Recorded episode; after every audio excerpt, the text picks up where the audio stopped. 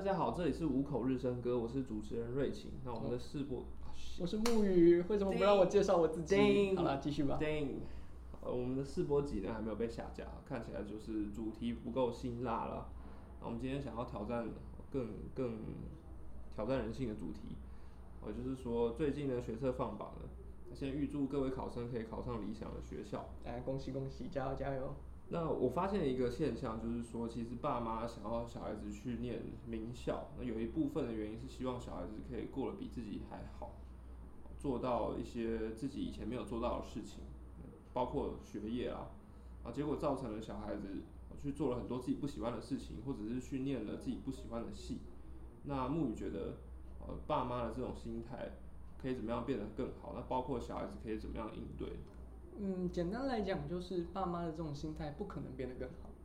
爸妈的这种心态十有八九都是糟糕的。我必须要讲这个话题哦，这个是一个很沉重的话题，就是绝大多数的父母都会期待小孩来去完成一些他过去没有办法完成的，或者是父母心中认为对孩子好的事物。那这个初衷是值得肯定的，可是结果往往是惨绝人寰呐、对，为什么会这么讲呢？第一个事情是所处的环境不一样。我们常常在讲过去父母的那一代凭借努力，往往可以获得还不错的薪资水平跟工作条件，然后他们可以获得一个相对安稳的退休生活。那在他们的子女这个年代呢，则是完全不一样的就是我们这一代，对，完全不一样的环境。第一个环境是，呃，生活水平变得更高，大家的平均消费变得更高，但是薪资却没有跟着这么显著的成长，已经不再是纯努力的社会，而是需要用到你的脑力，运用到你的智慧，运用到你的知识产权，来去产生新的收入也好，商业也好，或者是工作条件也好，这样子一个环境。所以换句话讲，除非父母的思维方式已经跟进到了孩子成长时候的社会脉络，不然父母所想的永远会与这个时代孩子成长的环境脱节。这个就是美国有一个教育哲学家杜威，他讲了一句非常有名的话：如果我们用昨天受教的方式教今天的孩子，我们就剥夺了他们的明天。其实父母期待孩子来完成他们所期待的一些想法，或者是目标，或者是科系，或者是工作，某种程度上就是以他们过去认为我成长的过程中缺乏的，或者是什么是好的东西，来投射在孩子身上。可是当这样子的时候，你剥夺的其实是孩子为自己的人生做选择的机会。如果今天他尝试了一个选择，是因为他所做的每一个选择，重要的选择都是你说这样做对你好，所以你应该这样子选；那样做对你好，所以你应该这样子选。不要去做那个决定，因为这样子对你不好的时候，你没有办法陪孩子一生。当孩子没有了你之后，他如何去做一个好的决定？你什么都不知道，而他也什么都不知道。这样子是你期待这个孩子最终这一辈子获得的成果吗？我觉得这是一个很大的问号。可是爸妈毕竟还是要工作，那包括了他们接触到的人群或者是价值观，可能都跟小孩子还是不一样。那要怎么样跟上小孩子现在面对到的状况？简单来讲是没有办法的啊。家庭教育非常的重要的一个原因，是因为家庭是第一个对人类产生影响力或教育功能的一个场域初级团体或者说场域。那所以换句话讲，基本上在小孩进到幼儿园或学校以前，都是由父母或小时候的同才伴侣来去做比较多的影响。那在这样子的环境中，为什么我们需要孩子最终进到幼儿园跟学校？就是因为他需要跟其他的同才互动。呃，美国有一个教育学家，他讲的话不一定对，但是他提出了一个论点是，小孩子在三岁以后的人格成长，绝大多数跟家庭已经脱钩了，而是受到同才环境的影响。所以他也许对，也许中间还有一些值得我们讨论的地方，但它显示了一个很重要的特性，就是同才的影响力，学校环境同才的影响力，在他进入了这样子的环境之后，会有大幅度的提升。也就是说，父母对他的影响已经不再是最主要的诱因了。但你刚刚说三岁，但是我五岁才去幼稚园，所以父母对我来的影响可能就比较大一点。哦，这不不这不是一个很显著的分界了，哦对，它是一个阶段。对，那这个阶段还有一个很重要的概念是，我们常常在讲哦，过去我提过一本书叫做《巨婴国》，我们常常在讲巨婴的父母会养出巨婴的儿女。什么叫做巨婴？我说的就是对的，我为你好就是好，所以你就听我讲的。所以这样子的子女成长之后，他就会对他周遭的人说：“我爸妈这样子讲是对的，然后我这样子认为，所以我也是对的。”未来他有了小孩，也会跟小孩说：“我为你好，所以是对的。”就是因为这样子的环境，我们会复制出一代又一代没有办法去考虑到其他人的思考方式、其他人的观点、其他人的感受，这样子的一群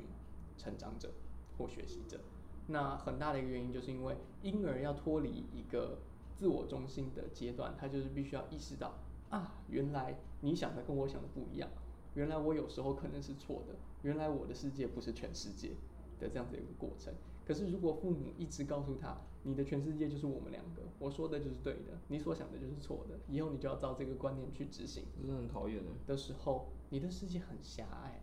那我想要分享的一个点是。没有一个父母希望自己的孩子过得不好，但是当你把他放进楚门的世界，放进一个小小的摄影棚，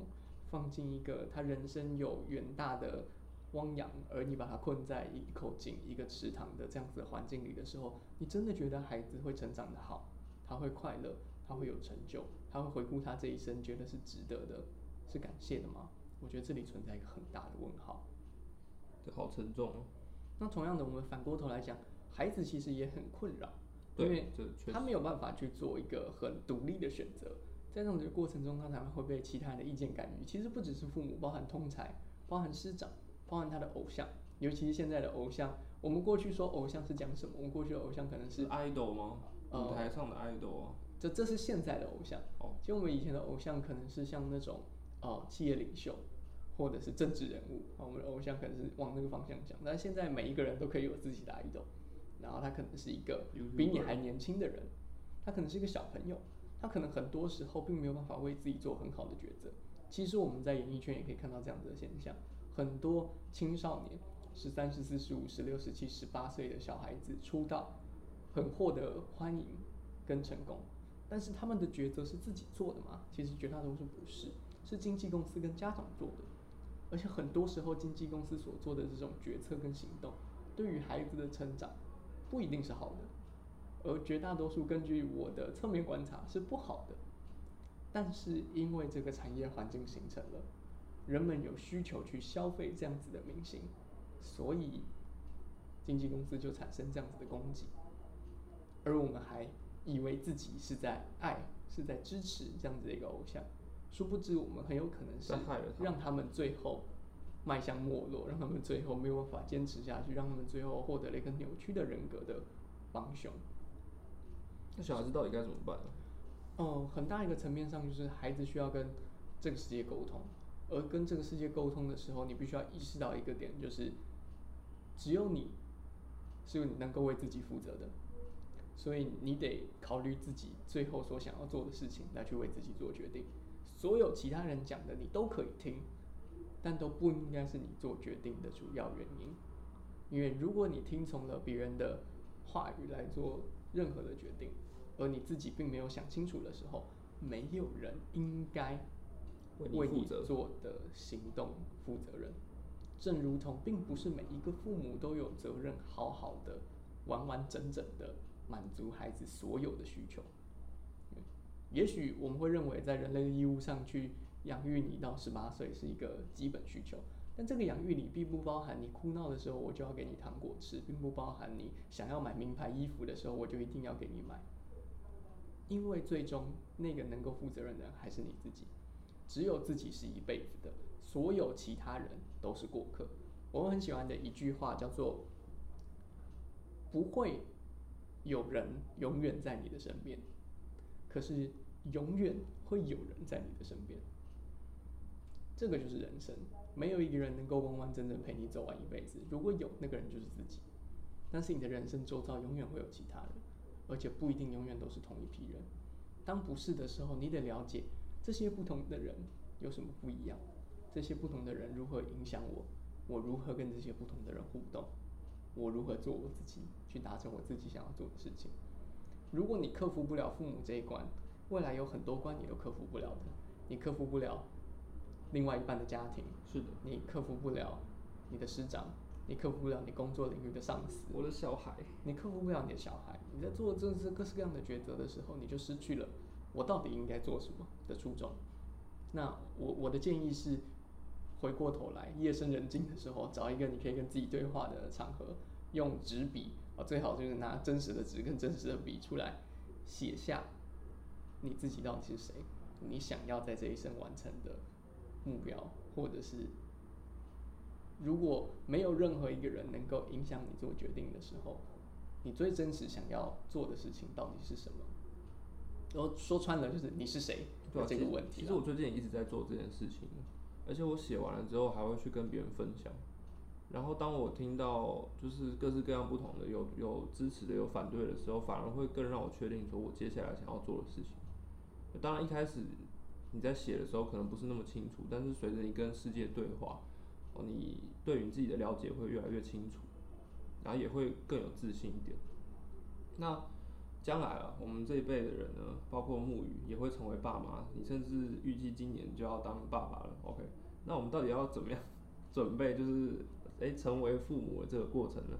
啊，那个不是物理上的，啊，当然物理也很重要，但是我们今天多讲一点心理学，我没有很听清楚你的问题，就具体来讲就是什么？就是我们可以怎么样面对我们的小孩了？简单来讲，哦，这样子讲哦，就是如果你成为父母，哦，我们从教育的观点来讲，第一个建议是你必须要在一个年龄层以前，孩子的一个年龄层以前，尽量满足他。有，因为所有的人类生出来之后都有一段不理性的时间，哭了就是要讨拍，要抱，要抱抱，换尿布，要吃东西。对，那尤其妈妈会在这段过程可能会更辛苦一点，因为这是呃不同性别之间物种的天性。对你必须要满足一个无理取闹的人类婴孩的这个阶段，所以你必须要在一二岁之前尽量去满足他所有的欲望跟常识。但是在他两岁，两岁是一个转折期，他开始意识到自己不是全世界，他开始意识到他看到的不是所有人看到的东西的时候，你要开始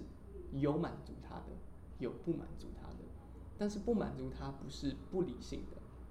你不能够过去他两岁以前一直哭的时候，你就给他奶嘴，偶有偶尔给他一些小零食，然后等他两岁一个月或三岁的时候，你突然间他哭，你你就赏他一个巴掌，说哭屁呀、你都长这么大了，不可以，这个叫做不教而杀，就是你没有告诉他为什么不能这样，抓完影响了他工作了，这样子。对。所以！就是说，在一个阶段以后，你必须要开始建立他判断事物的规准，你就要告诉他说，呃，不能这样子做，为什么不能这样子做？或者是跟他对话说，你觉得这样子做会有哪些影响？有哪些好的、不好的？你并不是要告诉他你可以或不行，而是你要教他这件事情代表什么。最终做选择的人是他。比如说，我们会教哥哥姐姐要让弟弟妹妹，你教他让不是说不准拿那个东西给弟弟妹妹，不是这样子，而是，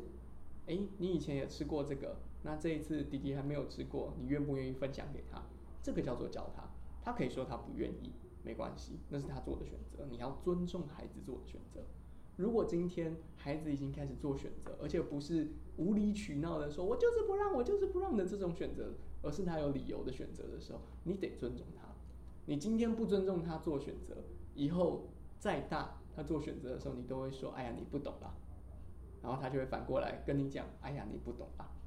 你们就会开始出现一个父不知子，子子不知父的这样子一个阶段。我天哪，我现在好像就是这个阶段。虽然我们都还不是父母，但是我们很大言不惭的跟大家聊亲子教育。那不知道今天的我倒不觉得大言不惭啦，哦因为虽然不是父母，但是教育还是有它的专业性在。我们还是能够透过现在已经寄存的现象跟一些状况来去了解，怎么样做家庭之间的亲子互动是在教育的领域上对亲子关系或子女成长比较有帮助的这样子的一个建议。对，这点我还是要理清一下。好，那不知道大家觉得今天的内容够不够引战呢？那我们已经把战场从学校扩大到家家庭了，我倒是觉得还好啦，这期听起来其实还蛮温馨的，就是在讲父母跟孩子要好好相处的这个故事。对，所以如果大家还有任何更辛辣的议题想要提问的话，都欢迎跟我们联络。那以上就是今天的节目啦，谢谢大家，谢谢大家，拜拜。拜拜